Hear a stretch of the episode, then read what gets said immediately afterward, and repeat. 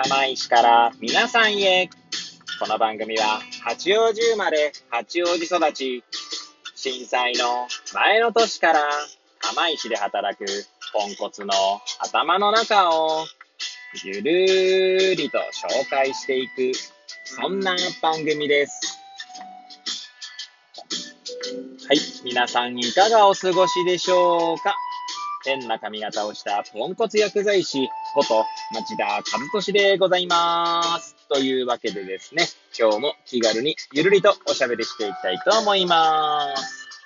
さてさて、今日は何の話をしよっかなーって感じなんですけれども、収録日時はですね、令和3年9月の4日の土曜日、時刻は13時5分を回ったところでございますね。はい。今日はですね、土曜日出勤でしたので、まあ8時から13時までですね。はい。で、えー今、帰りの車の中でエアポッツをつけて運転しながらお届けしております。はい。で、何の話をしようか問題ですけれども、えー、まああの、私ですね、私事ではございますが、9月2日がですね、誕生日になってまして、もう誕生日2日ほど経過しているんですけれども、まあ、ちょっと誕生月月っていうこともあってですね、ちょっと今回は自分にご褒美みたいな感じでですね、えー書籍をちょっと購入したので、それに関してですね、ちょっと、えー喋ってみようかななんて思います。もしよければ最後までお聞きいただければ幸いでございます。はい。で、書籍購入なんですけど、私はですね、毎月、まあ大体4600円ぐらいですかね、4700円弱の本を買うようにしています。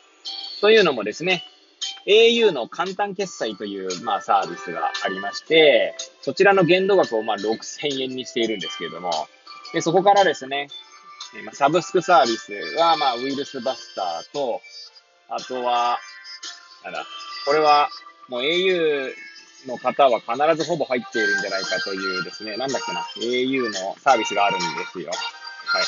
月額500ちょいぐらいかな。はい。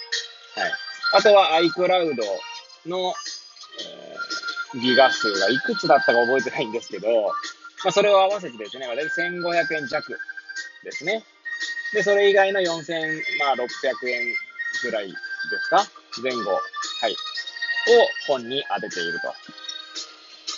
で、まあ、今月もそれだけにしようかなと思ってたんですけれども、ちょっと欲しい本もあったので、まあ、自分へのご褒美ということでですね、1万円ぐらい、はい、本を購入しました。はい。で、何の本を購入したかというとですね、まあ、以前に多分この放送でもお話ししたかと思うんですけれども、えーちょっと最近のテーマがですね、自分の中のこの問いというか、はい、の中の一つに、え老いということがあります。加齢のね、老い、加齢つまりあの、年を取ることですね。はい。まあ、老いがテーマになってまして、その、まあ、関連書籍というと語弊が、語弊があるわけじゃないな。語弊はないのか。はい。まあ、関連書籍としてですね、フランスの哲学者の、うんボーボワールという方のですね、書いた老いという本があるんですね。まさにタイトルそのままの老いですね。はい。で、それを2冊ですね。2冊の上下巻で2冊。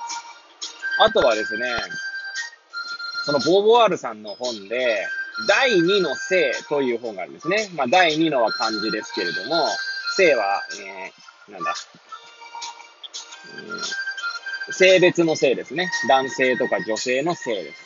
はい。で、まあ、それはですね、あの、メルカリで購入しました。はい。上下巻合わせて3000円ぐらいだったかな。まあ、アマゾンとかだとですね、ないんですよね。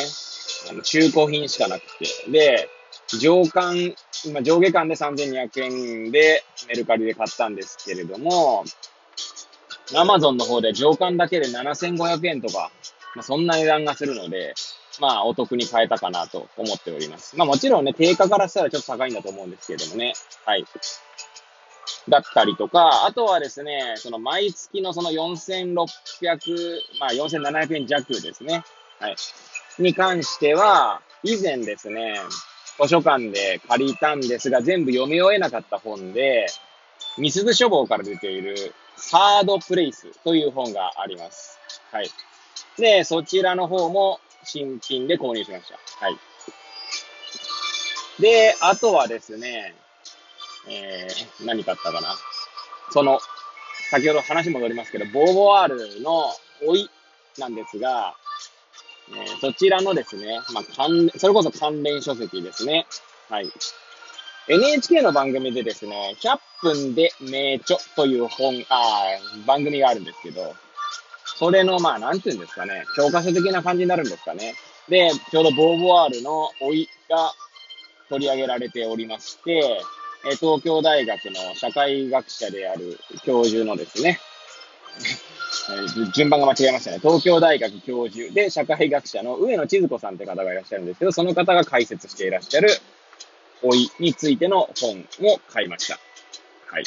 あとはですね、えー、岩田健太郎先生ってね、神戸大学の、神戸、神戸大学病院ですか？感染症の専門医ですけど、その方のですね、本質の感染症という本が、まあ、ありまして、まあ、ツイッターはね、フォローさせていただいているんですけれども、まあ、させていただいているっていう方も変ですけどもね、まあ、誰でもフォローできるのでね、はい。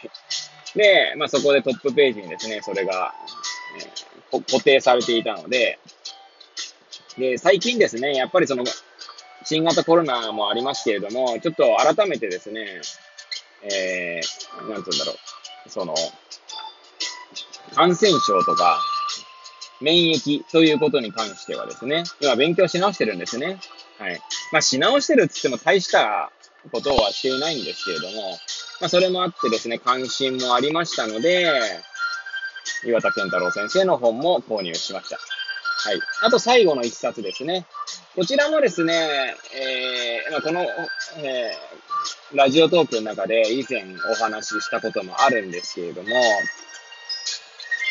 たまたま大船渡のですね、本屋さんに立ち寄った時に、県立大船渡高校の倫理の授業の推薦図書みたいになっていた本が、まあ、いっぱい平平積みされ、平積みされてたんですね。はい。